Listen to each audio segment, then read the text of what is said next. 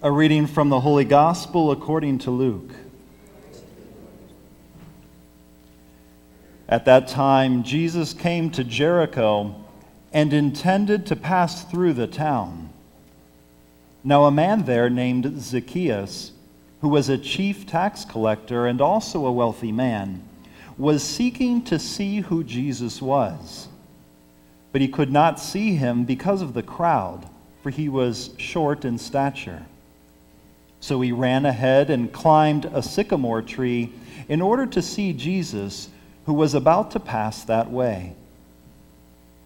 When he reached the place, Jesus looked up and said, Zacchaeus, come down quickly, for today I must stay at your house. And he came down quickly and received him with joy. When they all saw this, they began to grumble, saying, He has gone to stay at the house of a sinner. But Zacchaeus stood there and said to the Lord, Behold, half of my possessions, Lord, I shall give to the poor, and if I have extorted anything from anyone, I shall repay it four times over. And Jesus said to him, Today, salvation has come to this house because this man too is a descendant of Abraham. For the Son of Man has come to seek and to save what was lost. The Gospel of the Lord.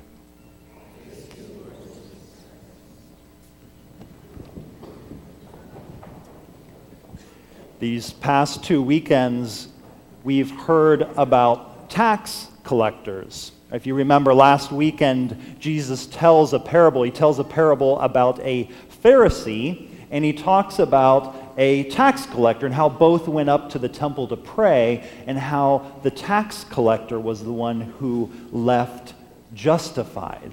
Right, what does it mean that he left justified? That means he left in a good relationship with God, and the Pharisee did not. What's interesting is even though we hear this evening a gospel passage about a tax collector, it's very different. It's different because last weekend Jesus is telling a story, and this weekend Jesus is talking about a real event. Zacchaeus was real. I went to the Holy Land um, over a year ago, and one of the things that really impresses you when you go over there, impressed me, is whenever you read the Gospels, whenever you, whenever you read the Bible, things become very real. You know, before you go to the Holy Land, you read the Bible, and it can start to seem almost like stories. Almost, you know, might sound scandalous to say it, almost like fairy tales, almost fairy tale-ish. But then you go over to the Holy Land and you're able to see the places. You're able to experience what the early Christians and what Jesus Christ experienced. You're able to see the Sea of Galilee. And I had an opportunity to go with a Christian family and visit them at their home in Jericho. And as we were driving through the city of Jericho, we passed by this big sycamore tree. And they mentioned to me, they said, you know, Father, you can believe it or not, right? There's a lot, there are a lot of traditions in the Holy Land, and it's been 2,000 years since Jesus Christ was there. But they say, tradition has it, that that quite possibly was the sycamore tree that Zacchaeus climbed up to see Jesus. What's even more interesting is and I'm not a proponent for that being the tree. But what's even more interesting is that that tree is actually dated at over 2,000 years old. So whether or not it's the real tree, whether or not Zacchaeus actually climbed up that tree that's in modern Jericho, that tree is a witness of the reality of this evening's gospel passage. Zacchaeus was real, like you, like me.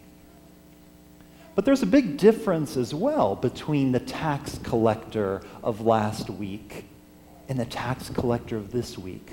Right? It's almost as, as if uh, Jesus is trying to drive home a point, as Luke, as well, the gospel writer relaying these events, is trying to drive home a point. Last week we heard about just a tax collector, right? And I mentioned how tax collectors were bad people. They were considered sinners. They took advantage of their fellow citizens. They had the power of the Roman armies behind them, the Roman soldiers. They could charge whatever they wanted as far as taxes went. That's why they were filthy rich. The Jews hated them because they took advantage of the fact that the Roman soldiers would back them up in their extortion. But we have something interesting this weekend. It doesn't say Zacchaeus was just a tax collector. It says he was a chief tax collector. This evening, we hear about a man who is the number one in tax collecting. That is, he's not just a bad person. He's not just someone who takes advantage of his brothers and sisters. He is the number one in taking advantage of his brothers and sisters. He's a very, very bad guy. And yet, what do we read about at the end of today's gospel? Jesus says, Today, salvation has come to this house. I want to reflect with you briefly on how did salvation come for Zacchaeus? We've already heard that he was a sinful man. What's the first thing that Zacchaeus did on this journey towards achieving salvation from Jesus Christ? The first thing he did is he wanted to see the Lord. He had a desire to see Jesus Christ. And I think that should cause us all to stop and reflect. Each and every one of us, each and every one of my brothers and sisters, no matter how bad they might seem to me or how bad I might seem to myself, there is a deep desire to see the Lord. Every single one of us desires to see Jesus Christ. But yet, that desire isn't enough. Just because you want to see the Lord, just because you want salvation, it's not enough. It wasn't enough for Zacchaeus to simply want to see the Lord. What did he have to do? He had to climb a tree to get above the crowd. What does that mean? Well, first of all, what did it mean for Zacchaeus? Well, first of all, he was a grown man. He was a wealthy man. He dressed like a wealthy man.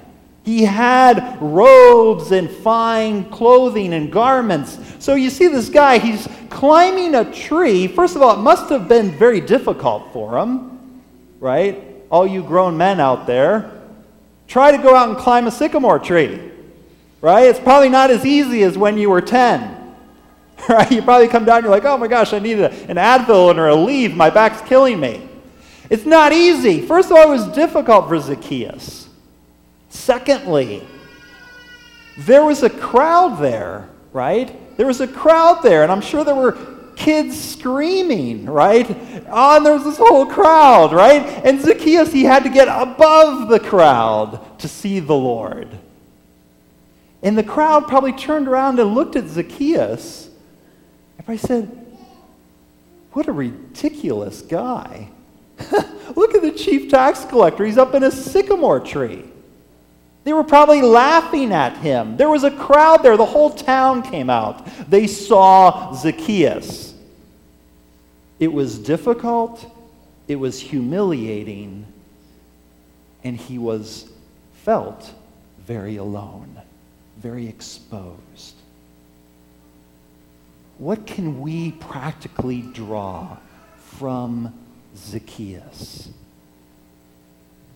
First of all, ask ourselves what's the crowd that keeps me from seeing the Lord? maybe they're people, but quite frequently, it's much more than simply people. What are those things, possibly, that crowd out Jesus Christ in my life? What are my addictions? Which are my passions that crowd Jesus out of my life, that don't allow me to have time, that don't enable me to see the Lord. What is the crowd? We have to identify what's the crowd? What is it that's crowding Jesus Christ out of my life? And I think with a little bit of reflection, each and every one of us, we can pinpoint that.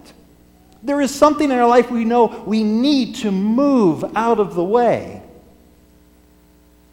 There's something that needs to be removed, that we need to overcome like Zacchaeus. And secondly, we need to be able to climb the tree. What is it that will help you to see the Lord? What is it that maybe you're afraid of doing because it's going to be difficult? It might be humiliating, and I might feel very alone if I do it. Maybe it's dropping down on my knees in my room before I go to bed to pray to the Lord. It might be difficult. It might be humiliating when my spouse sees me there, or my children, or my brothers and sisters. And I might feel very alone because no one else is doing it. And yet I know that will help me reach the Lord. Each and every one of us has to think, what is that thing that will bring me closer to our Lord Jesus Christ? And the last thing I want to mention this evening, which is the most important piece. What is Jesus' response? It's not principally about Zacchaeus.